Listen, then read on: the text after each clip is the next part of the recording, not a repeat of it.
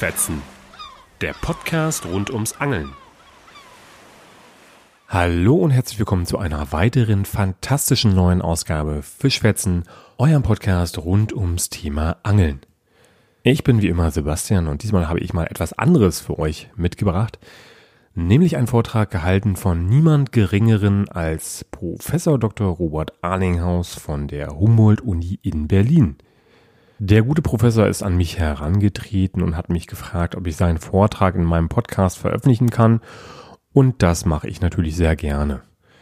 Dazu habe ich auch direkt eine neue Rubrik ins Leben gerufen, nämlich die Fischfetzen Vorträge. Also interessante Vorträge, die ich von Zeit zu Zeit hier veröffentlichen und dem eine Bühne geben möchte. Wenn ihr also in Zukunft über einen interessanten Vortrag zum Thema Angeln stolpern solltet, dann schreibt mir gerne an kontakt.fischfetzen.com. Ich kann auch eventuell mit Aufnahmeequipment oder Know-how aushelfen, wenn ihr diesbezüglich Hilfe benötigt.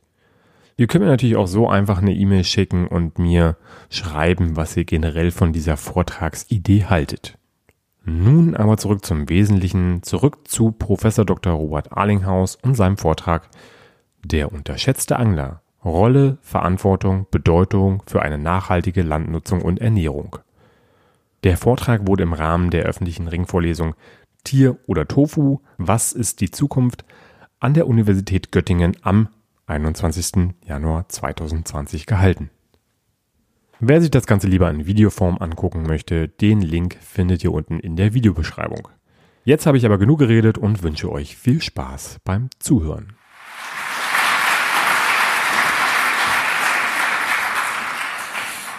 Vielen Dank, Herr Spiller, für die freundliche Einführung und schön, dass so viele heute gekommen sind. Ich freue mich ganz besonders, hier in Göttingen zu sein. Ich bin gebürtig aus Niedersachsen tatsächlich, Lohne-Dinklage, da wo die Schweine wohnen.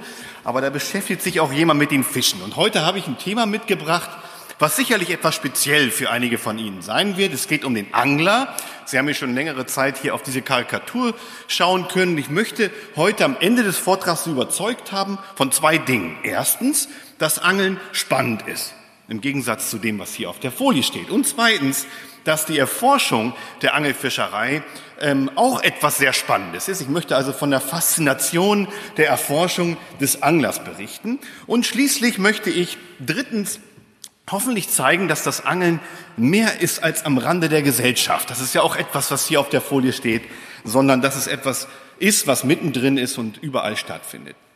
Es geht also um den unterschätzten Angler. Ich möchte sprechen zur Rolle, Verantwortung und Bedeutung des Angelns für die Nachhaltigkeit, aber auch für die Ernährung. Wenn Sie heute den Begriff Fischerei hören, und der Spiller sprach es an, haben vielleicht viele Leute etwas völlig anderes im Kopf, wenn der Begriff fällt. Viele von Ihnen werden an die industrielle Fischerei denken, an die Ozeane, vielleicht auch an Themen wie Überfischung, Beifänge, die Nachhaltigkeit der, der Meeresfische. Das ist sicherlich ein großes Thema, was mit Fischerei assoziiert ist. Andere unter Ihnen werden bei dem Begriff Fischerei an die Fischzucht denken und die Aquakultur, eines der stärksten wachsenden Bereiche der tierischen Produktion. Etwa 50 Prozent der globalen Weltfischereierträge werden heute in der Fischzucht produziert. Auch das ein Riesenthema, was mit der Fischerei assoziiert ist. Wenn ich den Begriff Fischerei höre, dann denke ich ans Angeln. Etwas, was mich seit vielen Jahren als kleiner Steppke schon beschäftigt hat. Etwas, was man in seiner Freizeit betreibt, was viele, viele Menschen betreiben. In Deutschland zwischen drei und vier Millionen Personen, die immer mal wieder zur Angel greifen und während der Freizeit den Fischen nachstellen, sich versuchen, ein Abendessen zu fangen. Und ich möchte heute meinen Fokus eben auf diese spezifische Form der, der, Fischerei legen, weil sie eine wichtige, gerade in Industrienationen ist. Und davon möchte ich Sie im Folgenden überzeugen. Wenn Sie weltweit schauen, was in der Freizeitfischerei eingesetzt wird an Fanggeräten, dann werden Sie ein sehr großes Bündel an verschiedenen Methoden feststellen. Zum Beispiel, wenn Sie nach Spanien fahren, dann werden Sie Harpunen und Speerfischen finden. Leute, die also in der Freizeit nach der Arbeit in, diesem, in den Mittelmeer steigen und sich eben versuchen, ein, ein Oktopus oder einen Fisch mit der Harpune zu fangen und den nach Hause mitzunehmen. In den USA finden Sie sowas wie Pfeil- und Bogenfischerei. Also man versucht hier Karpfen, die springen, in der Luft zu erlegen und dann mit nach Hause zu nehmen. Wenn Sie nach Skandinavien gehen, aber auch in Norddeutschland, dann finden Sie klassische Fanggeräte, die Sie eigentlich eher mit der Berufsfischerei assoziieren, wie zum Beispiel diese Aalkörbe oder auch die Stellnetze, die man eben überwiegend in der Berufsfischerei verankert sieht, ist etwas, was im Allgemeingebrauch in der Freizeitfischerei in vielen Gegenden noch eingesetzt wird, um sich eben einen Vorrat an Fisch für den persönlichen Verzehr mit Freunden und Familien zu fangen. Das ist etwas, was in Deutschland nicht so stark mehr verbreitet ist. Und ganz überwiegend wird in der Freizeit mit der Handangel geangelt, also mit der klassischen Route und mit der Rolle, wo eben von den äh, Situationen in offenen Meeren oder an den Küsten äh, große Raubfische wie hier die Schwertfische bis hin zu Wettkämpfen, die eben durchgeführt werden, um mit der Angel eben Fische zu fangen. Und das ist etwas, was auch die hauptsächliche äh, äh Form der Fischerei in Deutschland ist, also das Angel äh, mit der Handangel. Und nun werden Sie die Frage stellen, warum beschäftigt sich ein Professor mit diesem Thema? Warum stehe ich hier? Ist das irgendwie von Relevanz? Für diesen älteren Herrn hier durchaus offensichtlich, denn er riskiert sein Leben sogar bei seinem äh, Versuch, seinem Hobby nachzugehen. Wenn wir uns das aber wirklich mal anhand von Daten weltweit anschauen, wie sich die Binnenfischerei, also das Fischen in Seen und Flüssen mit der Entwicklung der Gesellschaft verändert, dann können wir feststellen, dass mit der Zunahme der ökonomischen Entwicklung einer Nation, der Industrialisierung mit steigendem Wohlstand, sich die Hauptnutzungsform der wild lebenden Süßwasserfische systematisch ändert. In wenig entwickelten Ländern wird ganz überwiegend zur Subsistenz und mit der Erwerbsfischerei den Fischen nachgestellt in den Seen und Flüssen. Wenn ein Land zunehmenden Wohlstand realisiert und entsprechend auch Ressourcen hat, um mehr Freizeit zu äh, vollziehen, nimmt die Berufsfischerei in der Regel systematisch ab und stattdessen steigt die angelfischereiliche Nutzung, die freizeitfischereiliche Nutzung sehr stark an. In hochindustrialisierten und urbanisierten Ländern, wo die Menschen stärker wieder in die Städte ziehen und weniger den ländlichen Aktivitäten wie Jagen und Fischen nachgehen, geht dieses Interesse auch wieder zurück.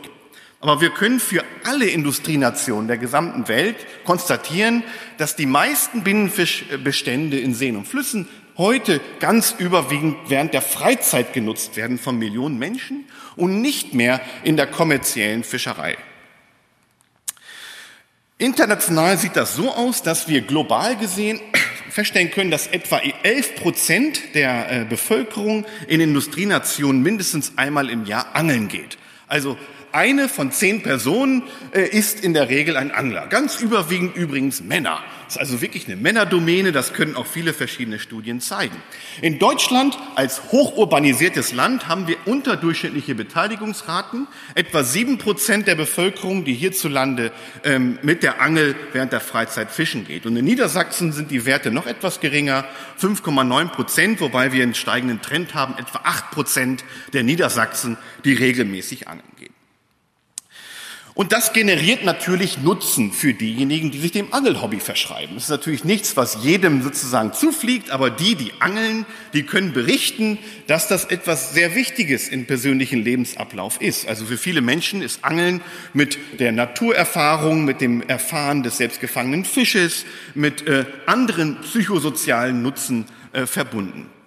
Darüber hinaus sind die Angler natürlich auch Akteure in der Gewässerbewirtschaftung. Das heißt, viele Gewässer sind hierzulande vor allen Dingen auch in Händen von Angelvereinen, 10.000 Angelvereinen an der Zahl, die über das Fischereirecht auch eine Bewirtschaftungsverpflichtung für die Seen und Flüsse haben. Und in dieser Rolle übernehmen Angler eine ökologische Gestaltungsfunktion in der Bewirtschaftung und der Hege der Gewässer. Und es gibt natürlich auch Kinder- und Jugendarbeit und andere soziale Nutzen, die in den Angelvereinen äh, ge geleistet werden.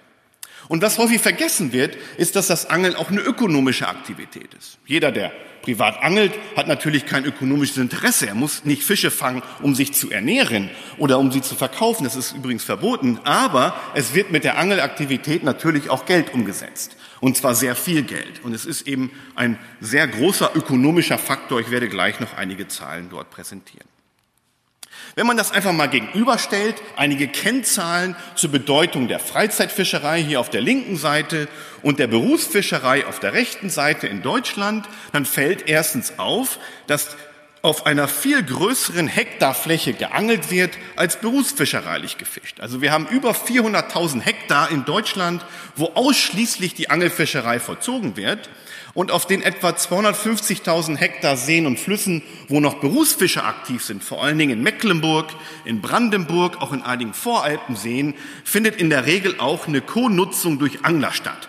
Der Angler kaufen sich Karten von den Berufsfischern. Die Berufsfischer profitieren sozusagen von den Angelaktivitäten auch ökonomisch. Zusätzlich wird natürlich auch in der Küste geangelt, ähm, zum Teil auch sehr intensiv. Heutzutage haben wir zum Beispiel bei den Dorschbeständen die Situation in Nord- und Ostsee, dass ungefähr die Hälfte der Dorsche, die insgesamt gefangen werden, von Anglern angelandet werden und nicht mehr von Berufsfischern. Also selbst in so offenen Systemen wie dem Meer, küstennah, ist die Angelfischerei von sehr großer Bedeutung.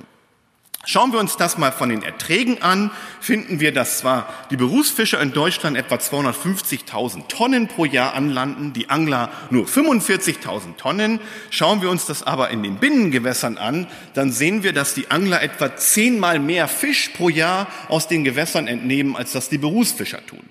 40.000 Tonnen in etwa in der Angelfischerei, verglichen mit vernachlässigbar geringen dreieinhalbtausend Tonnen, die die Erwerbsfischer fangen. Also ertragsseitig ist das Angeln heute die dominierende Nutzungsform der Binnengewässer. Und das Ganze ist mit sehr viel Aufwand äh, verbunden. Die Angler geben Geld aus für die Angelgeräte, für die Angelkarten, für die Beherbergung, für Reisen und so weiter. Und wenn man das mal summiert, dann ist das ein volkswirtschaftlicher Wert von etwa 5,2 Milliarden Euro, die in der Angelfischerei zirkulieren in der Volkswirtschaft. Und das ist in etwa bei, auf Arbeitsplätze hochgerechnet genauso hoch wie das, was der kommerzielle Fangfischereisektor in Deutschland realisiert. Das heißt, wir müssen heute feststellen, dass die Angelfischerei, die freizeitmäßige Nutzung der Gewässer ökonomisch genauso äh, wirksam und bedeutsam ist wie die gesamte kommerzielle Fischerei. Die Angler fangen natürlich auch Fische und nehmen diese mit nach Hause. Das Angeln ist jetzt natürlich auch ein Beitrag zur Selbstversorgung mit Fisch. Und wenn Sie sich hier mal diese Weltkarte anschauen, hier haben wir einfach mal dargestellt, der Anteil der Fänge, die durch Angler realisiert werden, in Bezug auf den Eigenfang der, der, der entsprechenden Nationen, also inklusive der Berufsfischerei. Und da sehen wir hier, der Deutschland ist hier besonders grün eingezeichnet. Das heißt, die Sondersituation, dass in Deutschland 20 Prozent der gesamten Anlandung von Fisch über Angler realisiert werden. Das ist der Höchstwert in der gesamten Welt. Und das liegt einfach schlicht und einfach daran, dass Deutschland nie eine wirkliche große Fischereination war. Das heißt, der Anteil der Berufsfischerei ist relativ gering, entsprechend der anglerische Anteil hoch. Und insgesamt gibt es einen Beitrag von etwa 200 Gramm Fisch pro Person und Jahr, also über alle Personen Deutschlands äh, berechnet, der eben über das Angeln, über das Freizeitfischen als Beitrag zur Ernährung realisiert wird. Das ist kein Riesenwert. Die Deutschen essen etwa 13 Kilogramm Fisch pro Person und Jahr. Also der, der Beitrag des Angelns für die Ernährungsleistung ist hier äh, gesamtgesellschaftlich gesehen natürlich nicht hoch, aber für den einzelnen Angler ist es mit etwa 5 Kilogramm pro Angler und Jahr eben ein Beitrag zur Komplettierung der Diäten in den eigenen Haushalten. Nun kommen wir zur biologischen Perspektive auf das Angeln. Äh, wenn Sie in die Landschaft gehen, werden Sie Angler an allen möglichen Gewässerstrecken finden. Von dem Naturbach bis zum offenen Ozean, bis mitten in die Stadt hier, ein Bild aus Berlin. Und was dieses Bild einfach symbolisieren soll, ist, dass die Angelfischerei, wie übrigens auch die kommerzielle Seen- und Flussfischerei heute in sehr stark vom Menschen veränderten Ökosystemen stattfindet. Wir haben also enorme Einflüsse der Zivilisation auf die Ökosystemdynamik und auf die Produktivität von Fischbeständen. Ähm, und diese, diese Einflüsse, die reichen eben sehr, sehr weit zurück ähm, und haben damit zu tun, dass die Menschen eben bei der äh, Beherrschung, wenn man so will, von der Natur und Umwelt, in dem Fall der Gewässer, sehr erfolgreich gewesen ist. Also die Menschen haben Fließgewässer aufgestaut, sie haben Fließgewässer kanalisiert, sie haben äh, die Fließgewässer eingedämmt, sie haben den Hochwasserschutz vorangetrieben, die Schifffahrt vorangetrieben und all diese Dinge haben enorme Spuren in den Ökosystemen hinterlassen und die Leidtragenden dieser Effekte waren in vielen Fällen die Fische. Das heißt, die Fische gehören, die Süßwasserfische, zu den bedrohtesten Organismengruppen weltweit. In Deutschland ist etwa die Hälfte aller einheimischen Fischarten gefährdet oder vom Aussterben bedroht.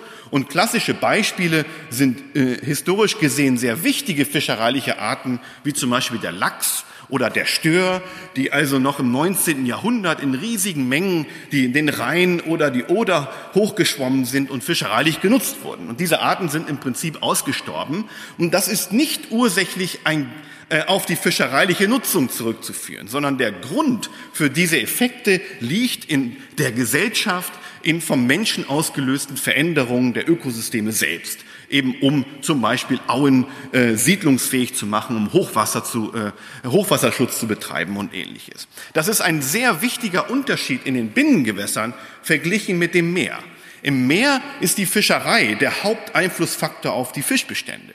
In den Binnengewässern sind es eigentlich viele andere Einflussfaktoren, die nichts mit der Fischerei selbst zu tun haben sodass wir als Hauptgefährdungsursachen für Süßwasserfischbestände feststellen müssen, dass der hauptnegative Effekt auf die Produktivität und auf die Vielfalt von Fischen in der Lebensraumveränderung äh, zu suchen ist. Also sprich in dem Gewässerausbau, in dem Fährbau, in der Eindämmung, in, den, in dem Bau von äh, Wasserkraftanlagen und ähnlichen Auswirkungen. Der zweitwichtigste Effekt ist die Verschmutzung der äh, Fließgewässer und Seen. Verschmutzung breit ausgedrückt im Sinne von Nährstoffeinträgen aus der Landwirtschaft, die zu einer Überdüngung der, der Ökosysteme beigetragen haben. Oder auch der Eintrag von Schadstoffen, ähm, von Schwermetallen und ähnlichen Dingen aus der Industrie. Und in jüngerer Zeit auch die Mikroplastikdiskussion, die aber verglichen mit Schadstoffen und Nährstoffen von geringerer Bedeutung ist. Auf, dritter, auf dem dritten Platz folgen eigentlich alle Faktoren, die die Sterblichkeit von Fischen erhöhen.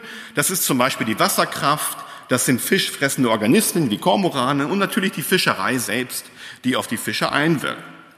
Und schließlich der Fischbesatz, was wir als äh, fischereiliche Hegemaßnahme kennen. Das heißt, Fische werden gezüchtet und eingesetzt, um Fischbestände zu stützen. Aber das kann eben auch nach hinten losgehen und eine Bedrohung für Ökosysteme darstellen. Zum Beispiel, wenn man Fremdarten aussetzt oder vielleicht auch innerhalb einer Art verschiedene Herkünfte miteinander vermischt und so eben biologische Vielfalt durch Vermischung und Hybridisierungen äh, äh, verändern kann.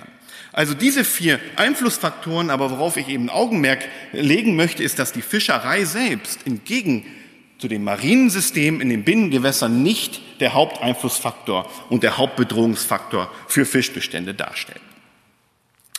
Das heißt aber nicht, dass die Fischerei wirkungslos ist, natürlich. Und deswegen möchte ich die folgenden Folien nutzen, um Ihnen einen Überblick zu geben, wie in diesem Falle die Angelfischerei auch direkt oder indirekt auf Fischbestände und auf Gewässer einwirken kann. Und der erste Wirkpfad, wie Angler, ähm, von denen es in Deutschland, wie gesagt, drei bis vier Millionen gibt, auf Ökosysteme und Fische einwirken, ist natürlich über den Fischfang selbst und die Entnahme von Fischen, was dann eben die Fischpopulationen beeinflussen kann. Und hier ist es so, dass die Angler in der Regel sehr selektiv operieren. Das gilt eben auch für viele Berufsfischer, aber häufig äh, sind eben bestimmte Arten innerhalb eines Ökosystems bevorzugt an der Angel. Vor allen Dingen die großen Raubfische. Zum Beispiel in den Binnengewässern die Hechte oder die Zander oder die Welse. Im Meer kann das sowas wie der Dorsch sein oder auch die Thunfische.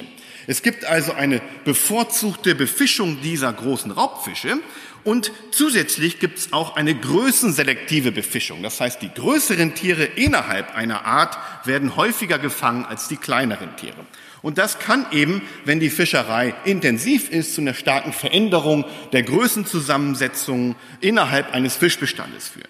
Und nun könnte man vermuten, dass so ein Angler, der da mit seiner Angel unterm Baum sitzt, keine Effekte oder keine Wirksamkeit im, im Sinne einer Effektivität der fischereilichen Nutzung hat. Nun, weit gefehlt. Angler können sehr effiziente Räuber in Anführungsstrichen sein. In der Literatur sind ähm, Nutzungsraten von über 80 Prozent dokumentiert. Im Durchschnitt sind es nur 20 bis 30 Prozent aller Individuen, die pro Jahr geangelt werden. Aber es gibt eben auch Situationen, wo 60, 70 oder 80 Prozent ähm, einer Fischerart zum Beispiel an einem kleinen See mit der Angel gefangen werden. Und das sind Situationen, die der einer hochindustrialisierten Fangfischerei, einer Flotte im Meer in nichts nachstehen. Also Angler können, wenn sie sehr zahlreich auftreten, durchaus relevante Entnahmemengen realisieren. Und das hat dann charakteristische Wirkungen auf Fischbestände. Und da müsste ich Sie ganz kurz in die Fischereibiologie äh, ähm, entführen und Ihnen einmal versuchen klarzumachen, wie die Fischereibiologen eine nachhaltige fischereiliche Nutzung einschätzen. Und das ist übrigens genauso auch in der Meeresfischerei. Also stellen Sie sich vor, Sie versuchen hier diesen Hechtbestand äh, zu nutzen und Sie fangen an, diesen Fischbestand zu befischen. Die fischereiliche Sterblichkeit, der Anteil der Fische, der pro Jahr entnommen wird, steigt an. Dann steigt zunächst auch die Menge der entnommenen Fische an, bis ein gewisser Maximalwert, der sogenannte maximale Dauerertrag, erreicht wird. Fischen Sie dann noch weiter, bricht der Fischbestand nach und nach zusammen.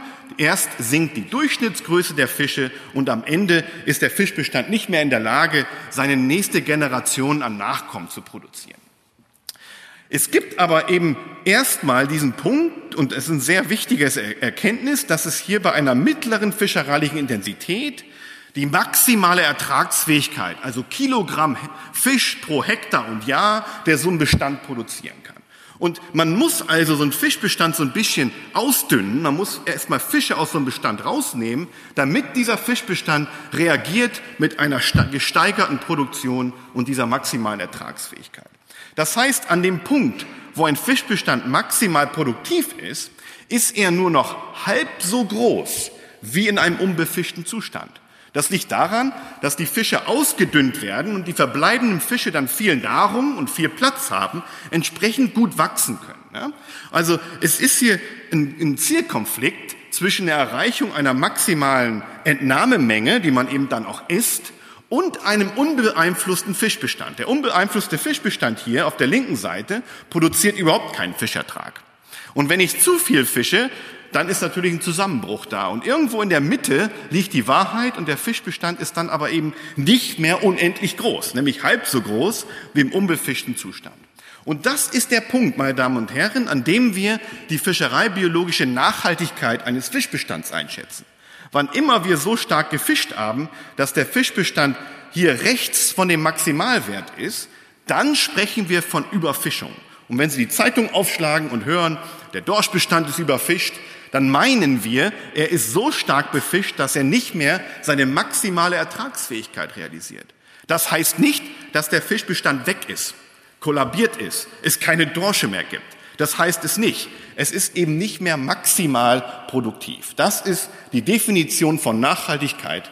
Und natürlich, wenn Sie dann noch weiter fischen und immer stärker fischen, werden irgendwann auch die Laichfische äh, selten und man hat nicht mehr genügend Eier im Bestand, um die nachfolgenden Generationen zu, zu bilden. Und man nennt diesen Punkt die Rekrutierungsüberfischung.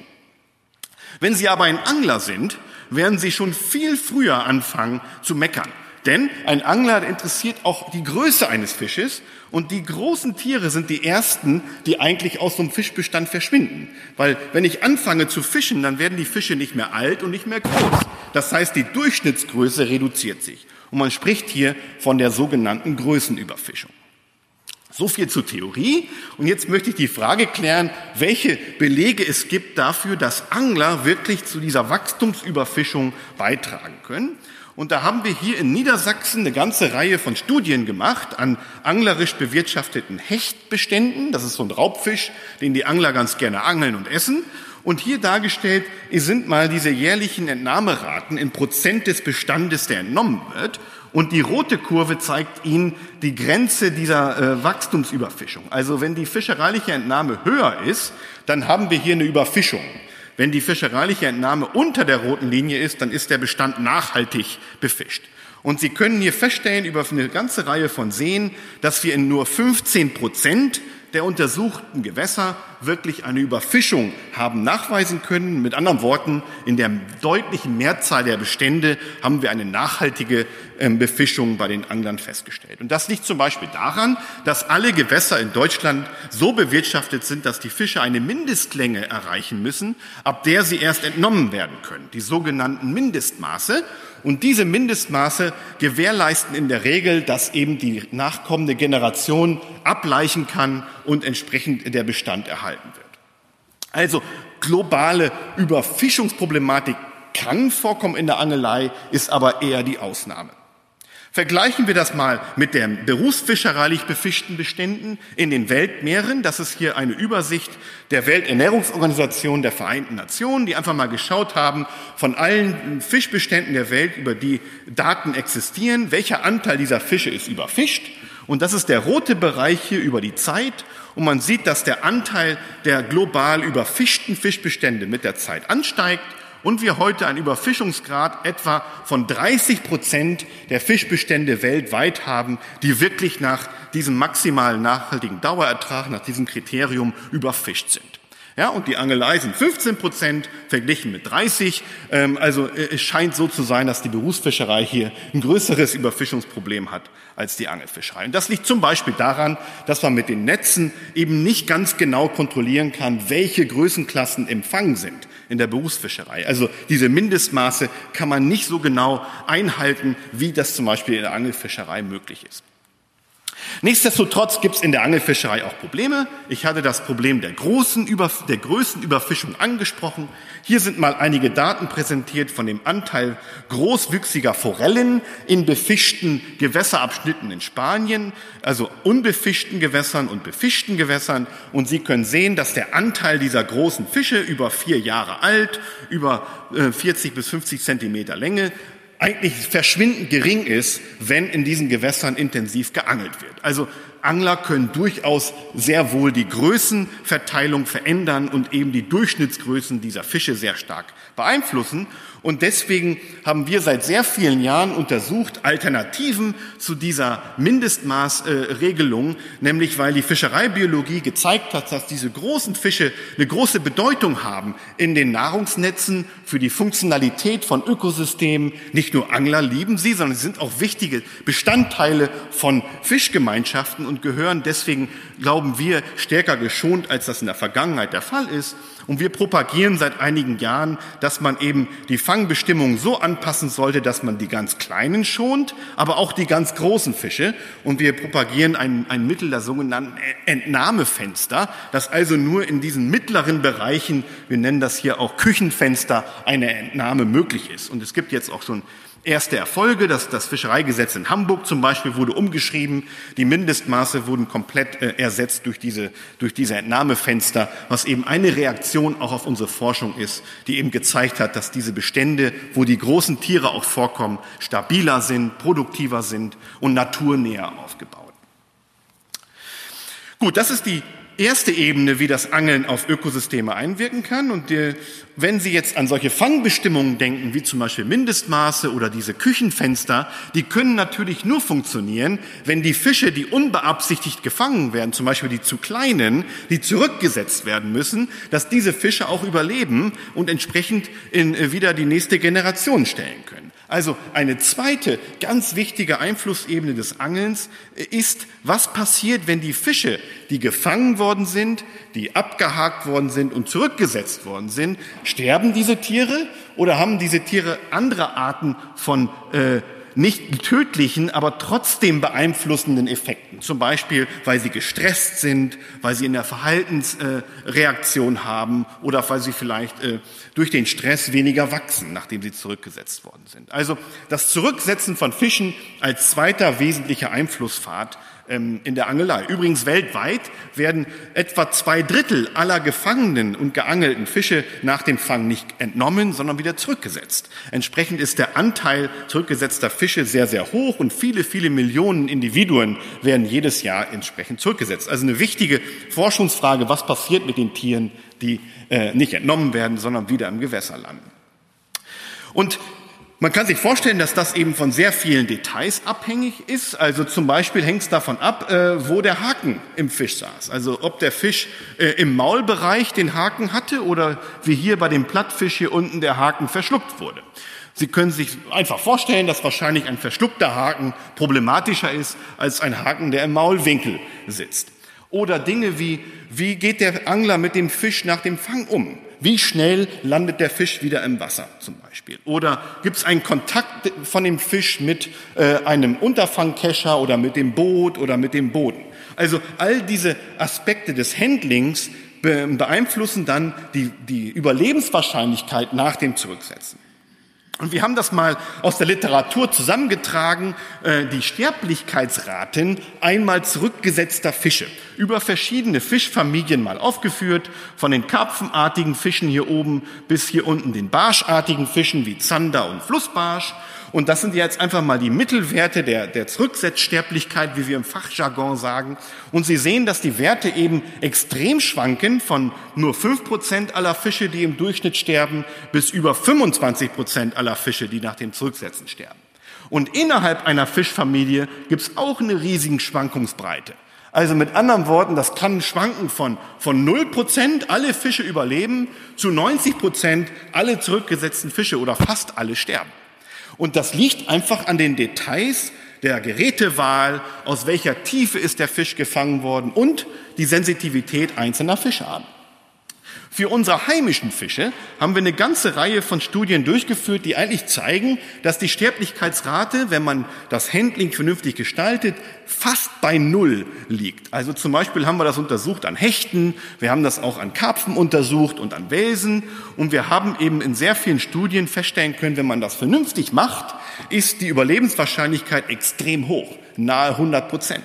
Wenn man es falsch macht, können die Fische eben zu sehr hohen Anteilen sterben und es gibt Unterschiede zwischen den Arten. Also mit anderen Worten, es ist ein bisschen komplizierter, es gibt keine klare Antwort, aber wenn man es vernünftig gestaltet, ist die Überlebenswahrscheinlichkeit extrem hoch, was natürlich wichtig ist für die Funktionalität dieser Fangbestimmung.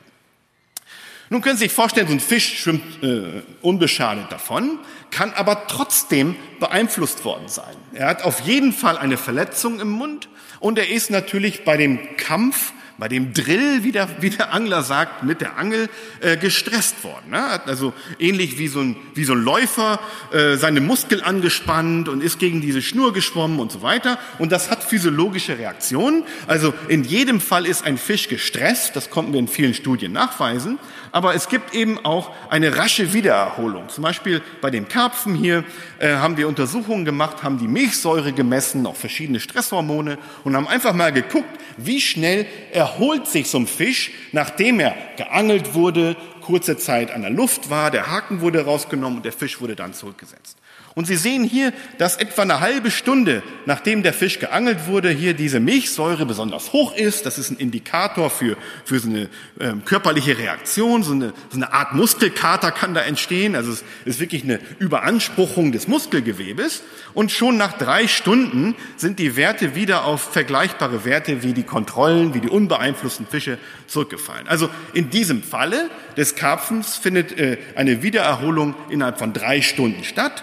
Und wir haben mit, mit Fischsendern, äh, die wir an die Fische angebracht haben, auch geguckt, mehrere Monate später, ob die Fische sterben. Und in dem konkreten Fall sind null Prozent aller Fische gestorben. Also niemand ist gestorben. Das wäre jetzt ein Beispiel, wo das Zurücksetzen von Fischen völlig harmlos ist. Es gibt aber andere Beispiele, zum Beispiel dieser, äh, dieser Fisch hier, das ist der amerikanische Forellenbarsch, der mittlerweile übrigens in, in ganz Europa, in Deutschland nicht so stark, aber zum Beispiel auch in Spanien und Italien sehr verbreitet ist. Das ist ein Fisch, äh, der Nest, Nester bewacht. Also in dem Fall ist es das Männchen sogar, das also über einen Zeitraum von vier Wochen äh, auf ein Nest baut und die Eier, die Sie hier unten sehen, wirklich bewacht und befächert, sodass diese Eier mit Sauerstoff äh, versorgt werden. Und das ist natürlich ganz nett anzuschauen, ganz putzig, aber ist interessant wissenschaftlich, weil in diesem, diese Fische werden extrem stark oder sind sehr aggressiv während dieser Nestbewachungsperiode. Und in dieser Zeit gehen sie sehr einfach an die Angel. Und was machen die Angler? Die wissen also, dass so ein Männchen da auf dem Nest steht und fischen diese, diese Nester, diese Männchen vom Nest setzen diese Fische zurück und die Frage ist, was ist eigentlich mit den Eiern passiert, als dieser, als dieser, dieses Männchen sozusagen vom Nest weg war. Und Sie können sich vorstellen, dass rund um dieses Nest kleine Bruträuber, kleine Fische warten, die nur darauf warten, dass der Papa nicht mehr auf dem Nest ist und dann das Nest eben ausräubern.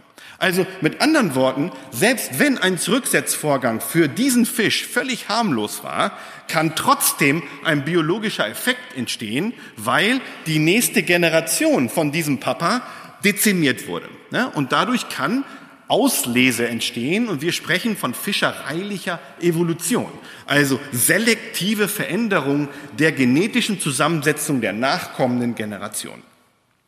Und tatsächlich äh, haben wir mit Kollegen zusammen in den USA die Möglichkeit gehabt, mit zwei Selektionslinien von Forellenbarschmännchen zu arbeiten. Die eine Selektionslinie ist auf gute Fängigkeit selektiert worden, die andere Selektionslinie auf schlechte Fängigkeit. Und wir können jetzt zum Beispiel feststellen, dass die Fische, die sehr einfach an die Angel gehen, das sind diese HV-Fische, äh, wenn sie die Männchen, die eine Nester bilden, dann sind das sozusagen die Super Daddies. Das sind also Männchen, die extrem intensiv das Nest bewachen, aber gleichzeitig auch Fische sind, die hochaggressiv gegenüber Eindringlingen sind. Und wenn der Eindringling ein Angelköder ist, dann wird dieser Angelköder attackiert. Und das sind also die Tiere, die guten Elterntiere sozusagen, die häufiger an der Angel hängen und entsprechend entweder gänzlich entnommen werden oder eben für kurze Zeit vom Nest äh, weggenommen werden und entsprechend dann die Eier einem Fraßdruck unterliegen. Und wir haben dann untersucht, äh, welches dieser, dieser beiden äh, äh, Linien eigentlich mehr Nachkommen produziert. Das heißt, wir haben in Teichversuchen gut fangbare äh, Forellenbarschmännchen und schlecht fangbare Forellenbarschmännchen ausgesetzt und haben den Weibchen in, in See, äh, in diese Teiche gesetzt. Die konnten jetzt auswählen, mit wem sie das Nest bauen und welche äh, Eier wohin gelegt werden und haben dann mit Vaterschafts- und Mutterschaftsanalysen am Ende der Saison die Nachkommen zugeordnet und gemessen, welches Mutter- und welches Vatertier hat wie viel Nachkommen produziert. Und Sie sehen hier in Rot, das ist die Nachkommenzahl der gut fangbaren Forellenbarschmännchen. Und Sie sehen, dass sie im Durchschnitt deutlich höher ist als die blauen Punkte. Das sind die schlecht fangbaren Männchen. Die schlecht fangbaren Männchen sind aber die, die in einer angelfischereilichen Situation den Selektionsvorteil haben. Die werden häufiger im Bestand bleiben und mehr Nachkommen produzieren, weil die gut fangbaren Männchen schlicht und einfach aus dem System verschwinden.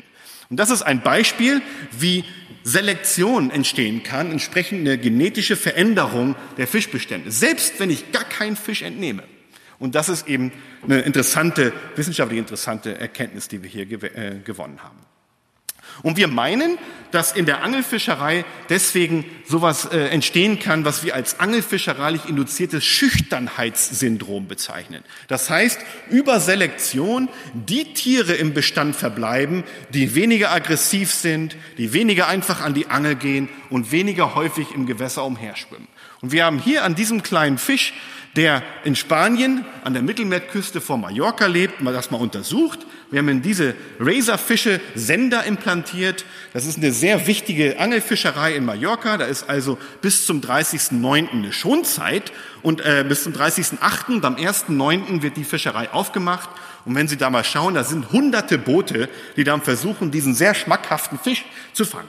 Und wir haben diese Fische mit Sendern ausgestattet und haben einfach mal gemessen, wie verhalten sich diese Fische vor der Beangelung und dann neun Tage nachdem die Angelfischerei auf diese Art geöffnet wurde.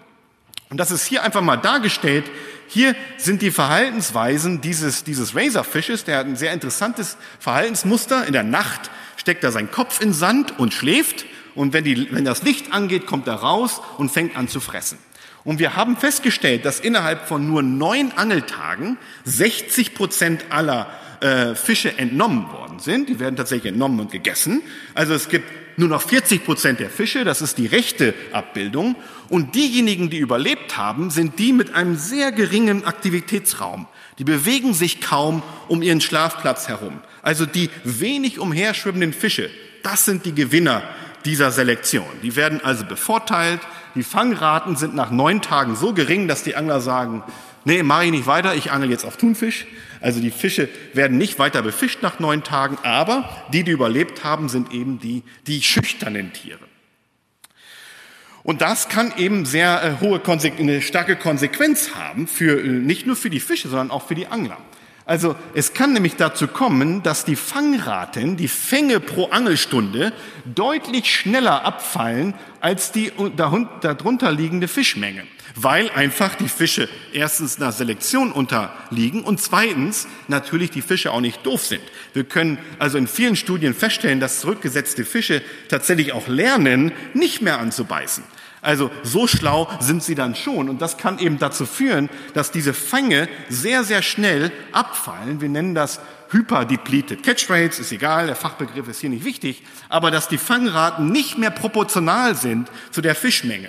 Und das ist natürlich aus anglerischer Sicht, also aus Populationsschutzsicht super, weil die Fische eben lernen, nicht mehr geangelt zu werden. Aus anglerischer Sicht nicht so gut, weil man eben nicht mehr so viel fängt. Und was macht ein Angler, der nicht mehr so viel fängt? Der ruft bei seinem Bewirtschafter an und sagt, äh, du musst irgendwas machen. Da sind keine Fische mehr im Teich. Zum Beispiel Fische einsetzen oder irgendwas. Ja? Also es kommt dann auch gerne zu Konflikten innerhalb der Angelfischerei. Und dieses Schüchternheitssyndrom ist etwas, was wir sehr, sehr stark untersuchen. Es ist noch ein Hypothesenniveau, aber hat eben wahrscheinlich sehr hohe Konsequenz für diese Mensch-Umwelt-Wechselbeziehung äh, innerhalb von Angelvereinen. Gut, ich hatte schon gesagt, was macht der Angler, wenn er nichts mehr fängt? Eine Möglichkeit ist, bei dem Bewirtschafter anzurufen und sich zu beschweren und zu sagen, Mensch, ich bin hier im Angelverein, ich habe hier 100 Euro äh, Mitgliedsgebühr gezahlt und ich finde, du solltest jetzt noch neue Fische einsetzen, zum Beispiel.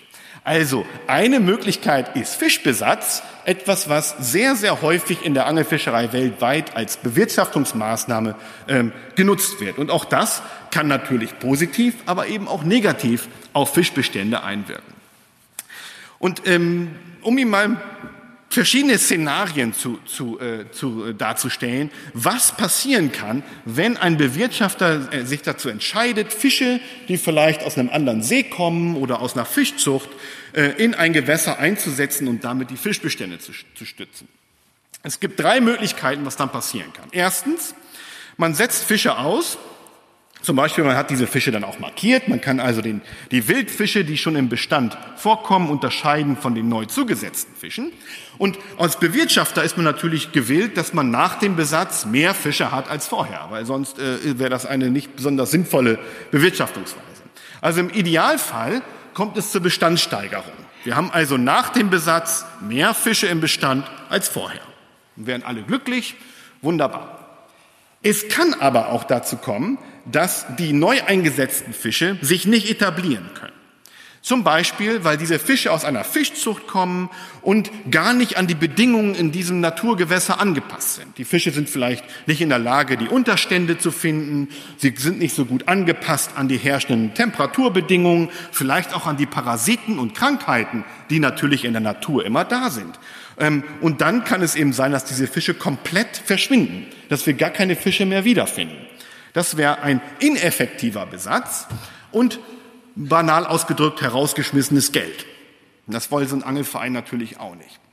Eine dritte Möglichkeit ist, nach dem Besatz haben wir nicht mehr Fische im Bestand, sondern der Fischbesatz hat schlicht und einfach die Naturproduktion verdrängt, weil es einfach in einem Ökosystem eine gewisse Menge an Nahrung gibt und äh, ja, entweder wird diese Nahrung von Wildfischen oder von Satzfischen aufgefressen, aber man kann nicht einfach mehr Fische produzieren, als die Natur realisiert.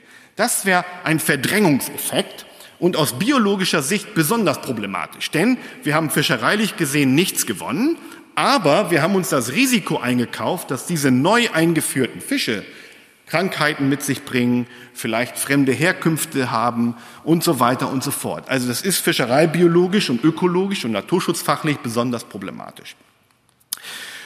Gut, wenn ich jetzt als Ökologe da drauf gucke, würde ich sagen, gut, es gibt zwei verschiedene Extremfälle, unter denen Besatz durchgeführt wird. Erstens kann ich einen Besatz durchführen mit Arten, die in diesem Gewässer sich nicht natürlich reproduzieren oder wo es vielleicht ein Problem in der Reproduktion gibt, weil die Laichplätze zurückgegangen sind. In dem Fall ist der Satzfisch in keiner Konkurrenz mit dem Wildfisch. Er muss einfach nur in dem Gewässer leben und groß werden. Also in dem Fall ist wahrscheinlich Fischbesatz erfolgreich. Wir sprechen von Erhaltungsbesatzmaßnahmen. Die andere Situation ist, wir haben eine natürliche Fortpflanzung in diesem Gewässer, zum Beispiel ein Hecht, der in diesem Gewässer sich fortpflanzt und wir versuchen, diesen Bestand zu erhöhen. Wir sagen Steigerungsbesatz. In solchen Fällen würde ich vorhersagen, dass in den meisten Fällen der Fischbesatz wirkungslos ist. Höchstens kommt es zu diesen Verdrängungseffekten, von denen ich bereits sprach. In der Praxis finden wir beide Formen sehr stark ausgeprägt. Und ich habe viele Jahre versucht, äh, an Angler zu kommunizieren, dass dieser Steigerungsbesatz wahrscheinlich meistens nicht funktioniert. Ich sage mal so, die Gehör äh, war nicht besonders ausgeprägt. Also es wurde mir nicht unbedingt immer geglaubt. Und der Grund liegt daran, dass viele Angler einfach überzeugt davon sind, dass Fischbesatz in vielen, vielen Fällen funktioniert.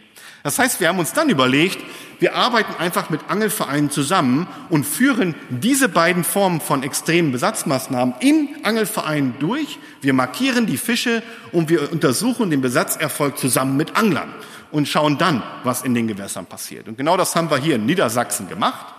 Und ein Beispiel hier ist ein Experiment, was wir mit Karpfen gemacht haben. Wir haben an 24 künstlichen Seen, Baggerseen, Experimente mit Karpfenbesatz durchgeführt. Das ist eine Fischart, die sich in den meisten Gewässern nicht natürlich reproduziert, wo wir also erwarten würden, dass Besatz erfolgreich ist im Sinne einer, einer Steigerung der Fänge. Und genau das konnten wir nachweisen. Je mehr Fische pro Hektar in die Gewässer eingesetzt worden sind, hier unten, desto höher war der Rückfang in Fischen pro Angelstunde durch die Angler. Und gemessen haben wir das mit so einem Tagebuch. Die Angler waren also sozusagen auch die, die Beobachter der Besatzerfolge. Mehr als 3000 Angler haben so ein Angelbuch geführt und daraus haben wir dann gemessen, wie erfolgreich war der Besatz. In den Gewässern, wo wir nicht besetzt haben, die Kontrollgewässer, gab es überhaupt keine Veränderung der Bestandsgröße, in allen anderen schon, also erfolgreich. Wunderschön. Das zweite Experiment, was wir gemacht haben, war die, das andere Extrem, nämlich ein Versuch mit Hechten. Der Hecht ist ein Raubfisch, der sich in fast allen Gewässern natürlich reproduziert. Es gibt also ein Eigenaufkommen von Hechten in allen Flüssen, in fast allen Seen.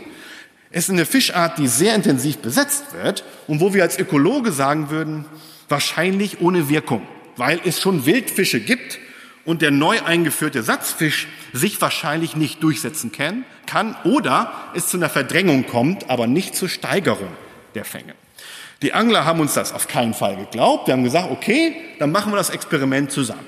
Haben 19 Baggerseen genommen, haben drei verschiedene Versuchsgruppen unterschieden. Einmal Gewässer, wo wir äh, nicht besetzt haben, eine geringe Besatzmenge und eine hohe Besatzmenge.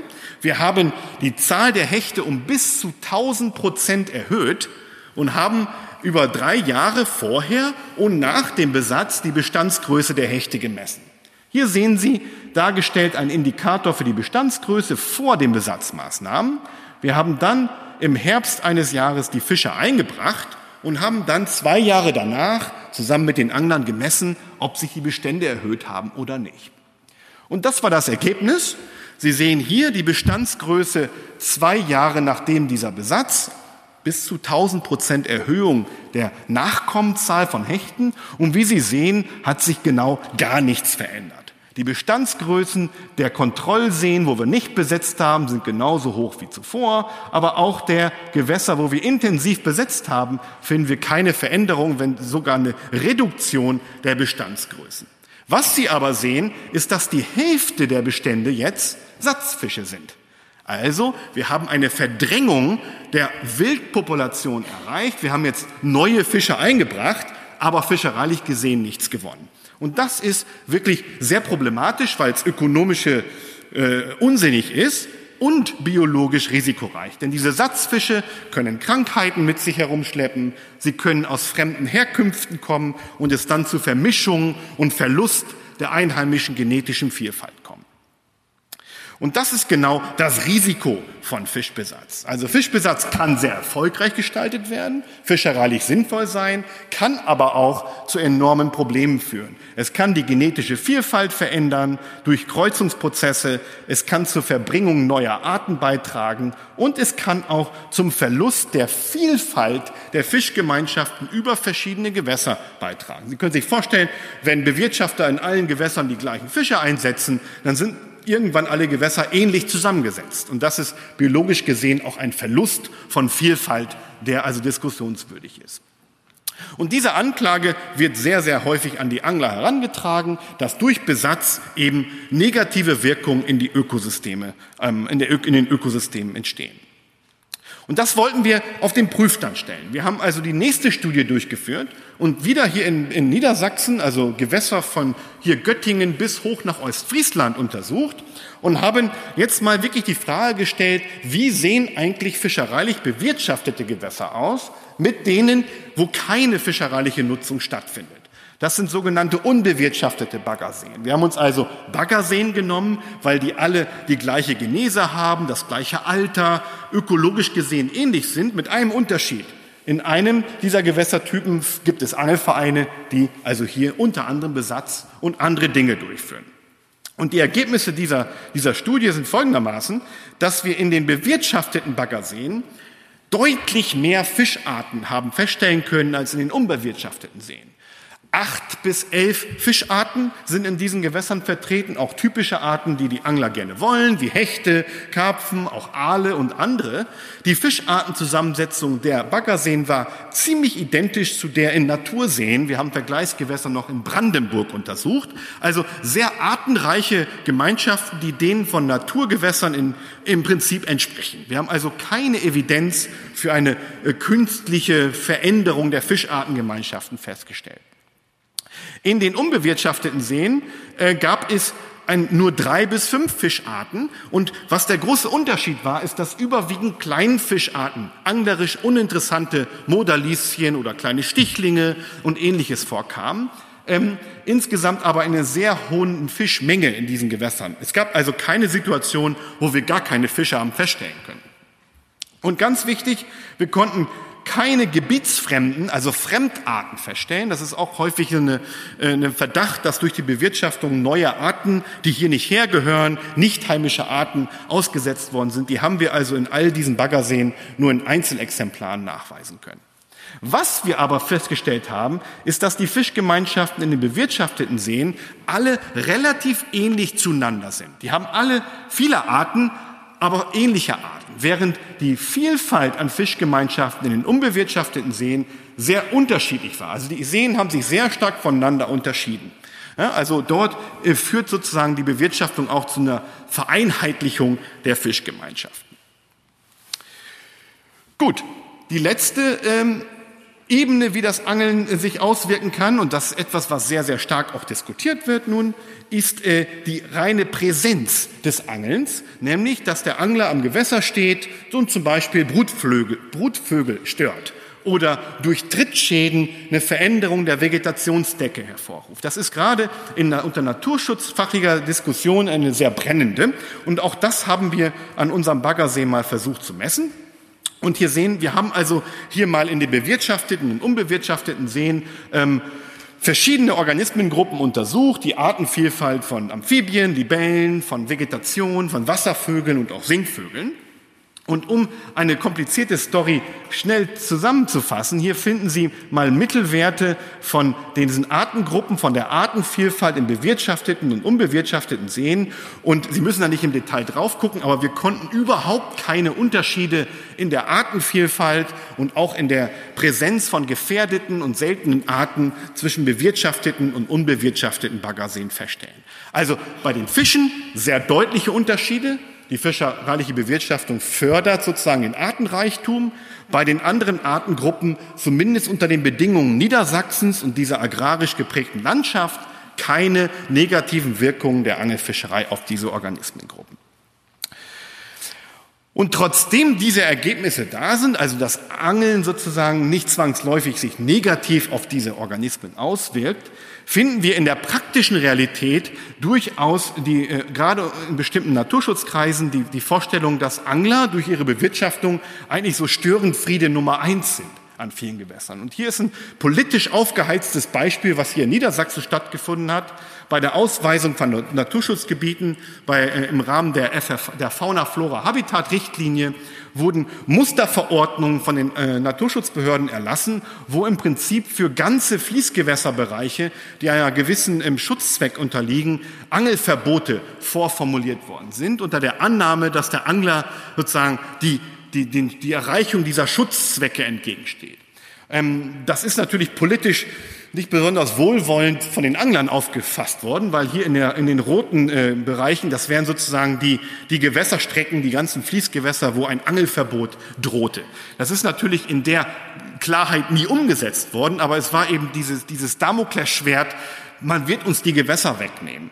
Und das hat eben zu diesen großen politischen Reaktionen auch geführt zu, äh, seitens der Lobbyarbeit aus den Anglern, ähm, was eben zu sehr hoher äh, Medienwirksamkeit auch geführt hat. Also einfach auch zeigt, dass hier Konflikte sind zwischen Naturschutz und fischereilichen Interessen und wo wir der Meinung sind, dass eigentlich Forschung ähm, hier zu Konfliktlösung beitragen kann und wir eben auch zeigen konnten, dass in vielen Gebieten diese unterstellten negativen Wirkungen auf die Artenvielfalt gar nicht in der Form nachweisbar sind. Und hier wäre es manchmal, glaube ich, angeraten, wenn Naturschutz und Fischerei äh, etwas konstruktiver miteinander umgehen würde, um, weil beide am Ende ähnliche Ziele haben, nämlich artenreiche, produktive Ökosysteme zu realisieren.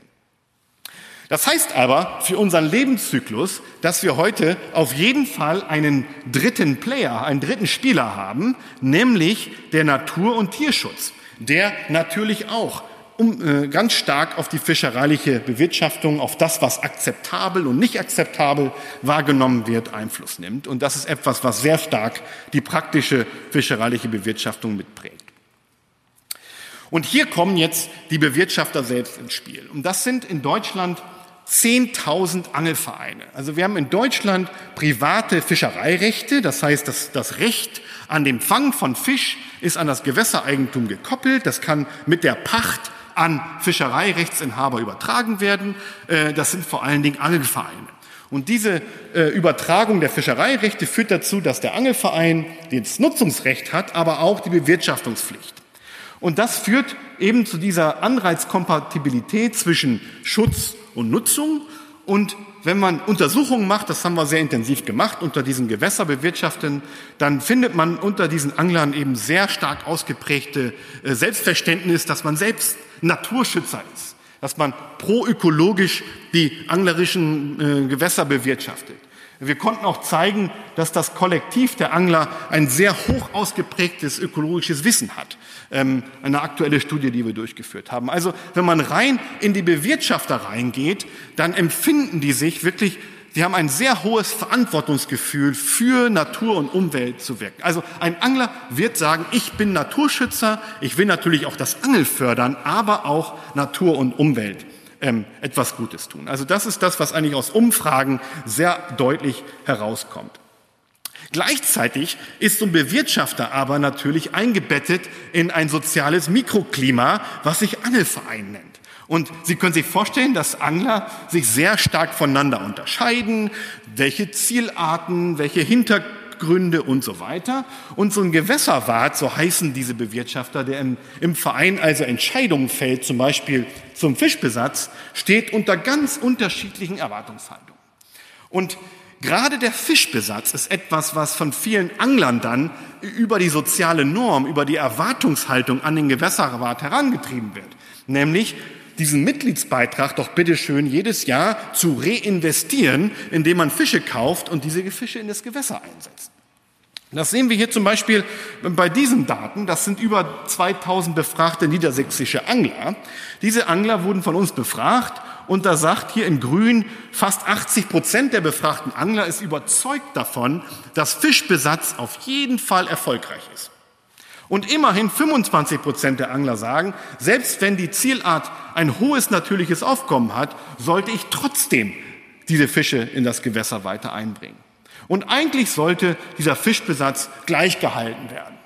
Und das ist das Dilemma, vor dem dieser Gewässerwart steht. Er weiß vielleicht, dass viele Besatzmaßnahmen nicht so erfolgreich sind, wie man häufig denkt. Gleichzeitig wartet da das Vereinsmitglied und sagt, ähm, 100 Euro pro Jahr, davon möchte ich 80 Euro wieder im, über Fische reinvestiert haben.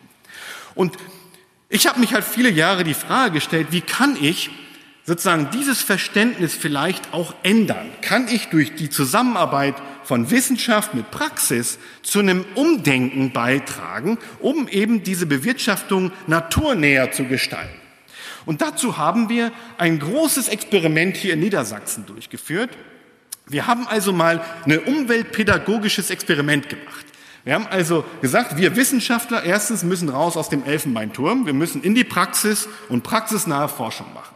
Also nicht irgendwie an Versuchsgewässern irgendwo im Naturreservat, sondern unter Praxisbedingungen.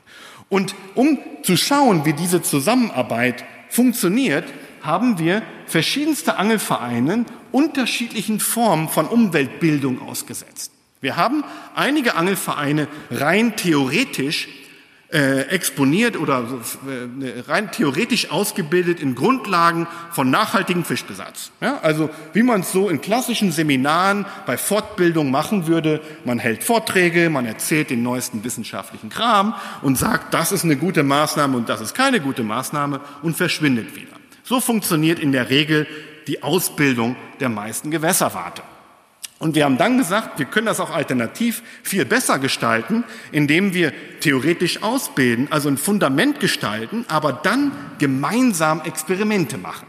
Und wir haben fünf Vereine nach dieser theoretischen Ausbildung in hochtrabend ausgedrückt in eine transdisziplinäre Kooperation gezwängt. Das heißt nichts anderes als gemeinsam Experimente gemacht mit markierten Fischen, nämlich das, was ich Ihnen vorhin erzählt habe, zu den Hechten und den Karpfen, haben wir zusammen mit Anglern durchgeführt und haben diese Experimente zusammen geplant, wir haben Workshops und Seminare gemacht, zusammengesessen, überlegt, was könnte funktionieren, in welches Gewässer machen wir wie viele Fische, Hypothesen generiert und dann über einen Zeitraum von drei Jahren zusammen evaluiert. Wie erfolgreich war denn das? Und haben natürlich die ganze Zeit Befragungen durchgeführt, um diesen Effekt auch zu messen oder eben nicht. Dann braucht man noch eine dritte Gruppe, die sogenannte Placebo-Gruppe. Das kennen Sie aus der Medizinforschung. Sie brauchen eine Pille, wo eine, sieht aus wie eine Pille, ist aber nichts drin. Also äh, so ein bisschen zu kontrollieren, dass man überhaupt mit Wissenschaft was zu tun hatte. Das haben wir also in, in einem Teil der Vereine auch gemacht, wo wir theoretische Ausbildung gemacht haben, also die, die Ausbildungspille, aber nicht zu dem Kontext Fischbesatz referiert haben, sondern zu völlig anderen Themen. Ähm, das sah so aus, dass eben wir diese Frontallehre gemacht haben, äh, rund um Fischbesatz viereinhalb Stunden ein Seminar entwickelt haben zu den wissenschaftlichen Grundlagen, wie macht man das in der Bewirtschaftung. Und die Placebo-Gruppe hat teilweise ähnliche Bestandteile gehört, aber ansonsten völlig andere Themen, die nichts mit diesem Fischbesatz und mit genetischen Risiken und mit Biodiversität und so weiter zu tun hatte. Und haben dann ähm, in der Gruppe, die dann eben die Experimente mit uns gemacht haben, diese Workshops entwickelt. Wir waren also viele, viele Dutzende Male in Niedersachsen in verschiedensten Landgasthöfen. Ich könnte jetzt anfangen, eigentlich einen, einen ja, Führer zu schreiben über die besten Landgasthöfe Niedersachsens. Aber es war wirklich immer wunderschön zusammenzusitzen, und wirklich gemeinsam zu planen, zu reden, die Gewässer durchzudeklinieren. Ähm, und die Angler in diesen partizipativen Gruppen waren dann auch Teil der, der Bestandserhebung. Die konnten dann mitmachen und zusammen Fische messen und gucken, ob, ob ein markierter Fisch dabei ist und so weiter. Und natürlich haben wir sie ständig genervt, hier Befragungen auszufüllen, hier unter Einsatz von Narkotika musste natürlich ständig dieser Wissensfortschritt abgefragt werden. Und von Berlin aus haben wir dann wirklich tausende Befragungsbögen immer wieder hin und her geschickt und vorher, nachher und zehn Monate nach Programmende gemessen, was sich verändert hat oder eben nicht. Und das ist das Ergebnis. Wir haben zunächst hier mal verschiedenste Aspekte, die wir untersucht haben, ähm, den Lernerfolg sozusagen gemessen haben. Wir haben biologisches Wissen gemessen, wir haben Überzeugungen gemessen, also wie, sollte, wie, wie sollten die, ähm, äh, die Gewässer bewirtschaftet werden, was ist gute und was ist schlechte fischereiliche Bewirtschaftung. Wir haben Einstellungen gemessen und ganz wichtig in der Psychologie Normen. Das heißt, wir haben gemessen, was die Leute denken, wie sollten in der Zukunft die Gewässer bewirtschaftet werden. Normen sind extrem verhaltensrelevant, das wissen wir aus der psychologischen Forschung. Hier sind jetzt, je, je mehr Farbe Sie hier sehen, desto stärker waren die pädagogischen Effekte ähm, äh, nach der Intervention verglichen mit der Placebo-Gruppe, mit der Pille, wo kein Inhalt drin war. Und Sie sehen hier, die reine theoretische Fortbildung hat extrem hohe Wirksamkeit gehabt und das ökologische Wissen gesteigert, das Öko die ökologischen Grundüberzeugungen erhöht und auch ökologische Einstellungen gefördert. Die Normen waren jedoch völlig unbeeinflusst.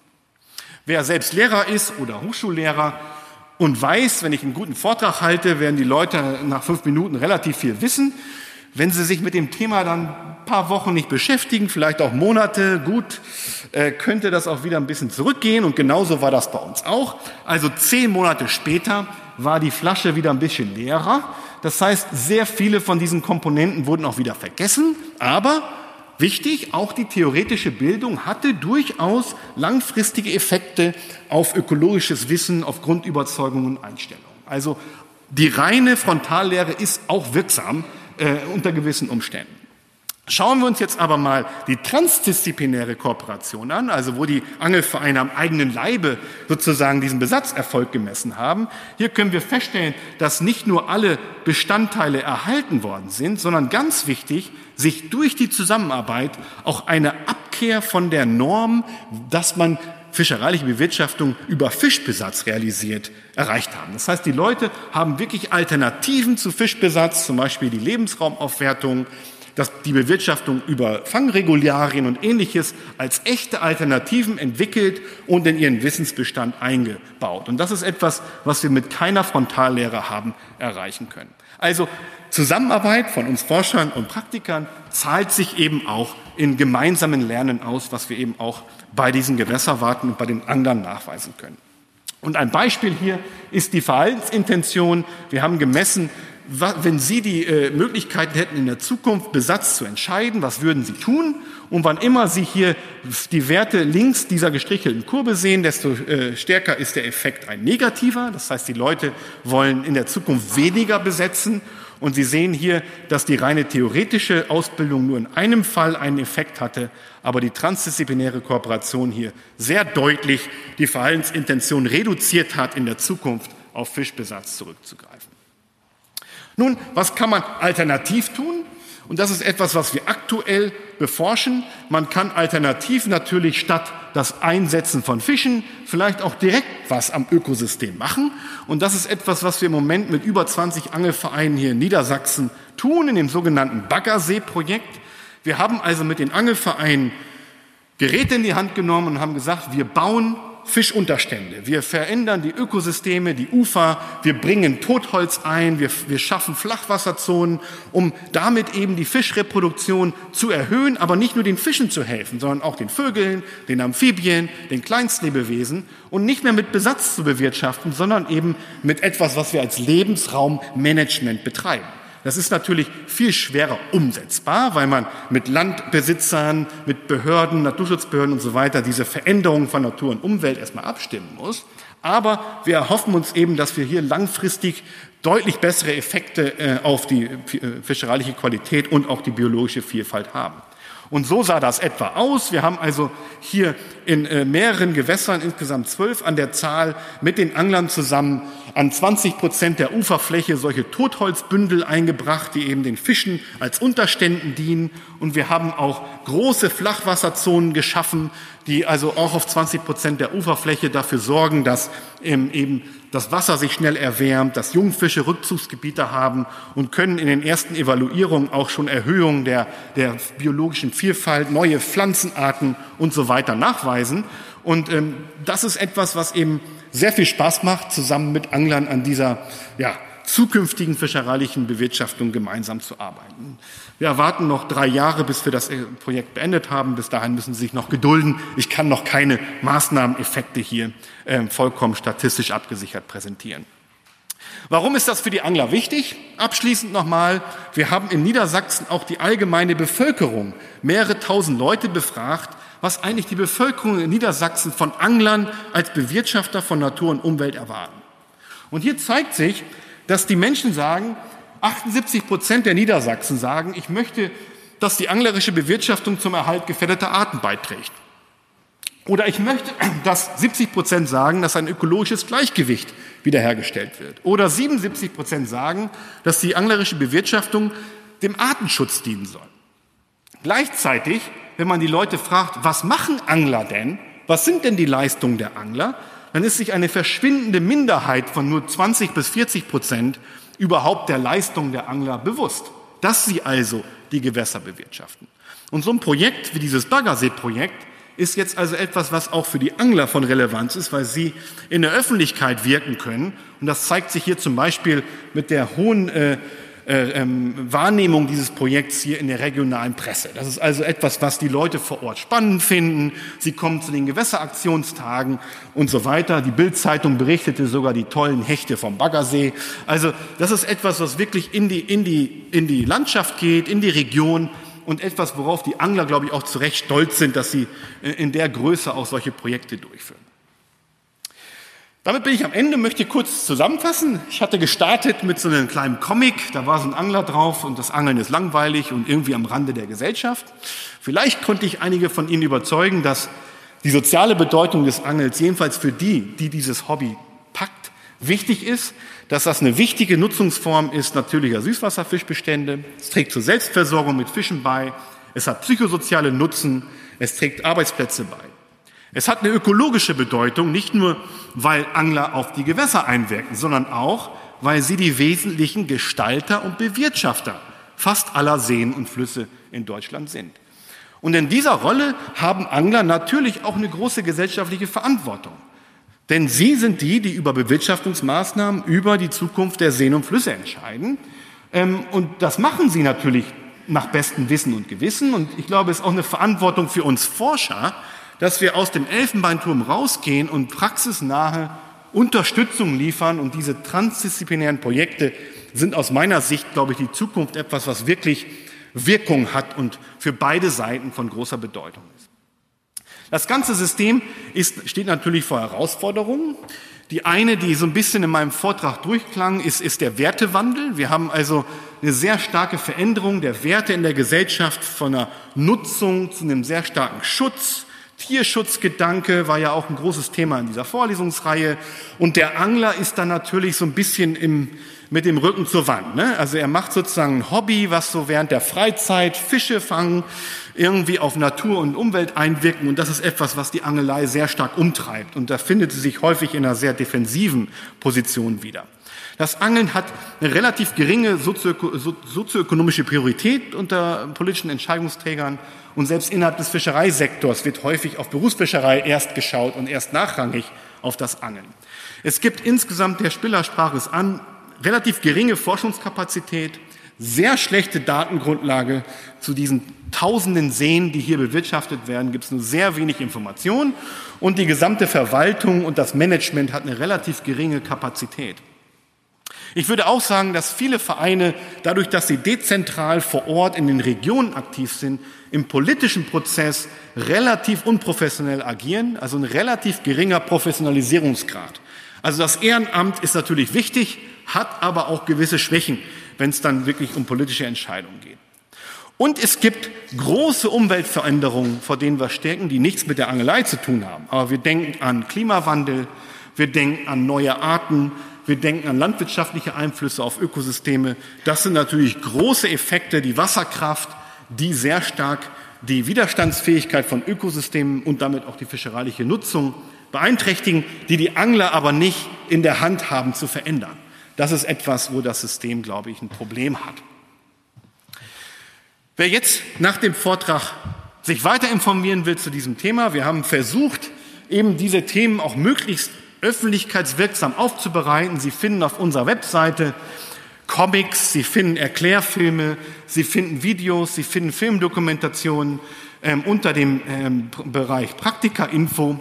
Und Sie finden ganz viel Informationen auf verschiedenen sozialen Medien. Schauen Sie einfach mal auf unsere Website. Wir haben eben versucht, neben den klassischen Publikationen auch immer wieder Dinge visuell über Filme und Comics aufzubereiten, dass sowas möglichst einfach auch kommuniziert werden kann. Und das ist vielleicht etwas, was man sich mal anschauen kann. Der Fachmann, der Fachfrau unter Ihnen interessiert sich vielleicht für Details. Sie finden auch Publikationen wie dieses, äh, dieses Handbuch für den Gewässerwart, können Sie auf unserer Website umsonst herunterladen. Wer sich für ein Druckexemplar interessiert, schreibt mir einfach eine E-Mail, da finden wir bestimmt eine Lösung. Und am Ende kann das Ganze nur funktionieren unter zwei Bedingungen. Erstens, man braucht 3,50 Euro. Es gibt also hier Förderer, BMBF, das Bundesministerium für Bildung und Forschung, das Bundesamt für Naturschutz, verschiedenste Angelvereine, die EU, die Leibniz-Gemeinschaft, die uns über viele Jahre unterstützt hat, hier größere Projekte auch über viele Jahre durchzuführen. Ich möchte den Angelvereinen und Verbänden ganz herzlich danken, denn ohne die Leute vor Ort äh, wäre das alles nicht möglich gewesen. Und ich bin wirklich auch nur der Prediger hier. Am Hintergrund stehen, naja, Dutzende, viele, viele Studenten, Techniker, Doktoranden, Wissenschaftler unterschiedlicher Disziplinen, die hier über viele Jahre an diesem Thema gearbeitet haben und ohne die könnte ich das jetzt nicht hier erzählen. Also denen möchte ich auch von ganzem Herzen danken und Ihnen danke ich für die Aufmerksamkeit.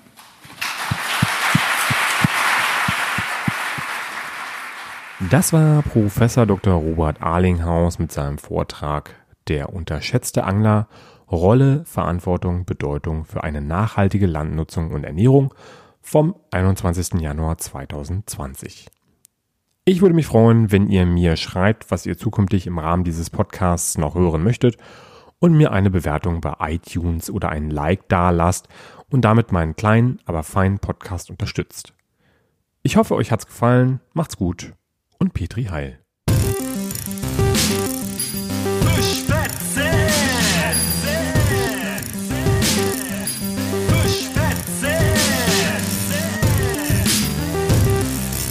Fischfetzen, der Podcast rund ums Angeln.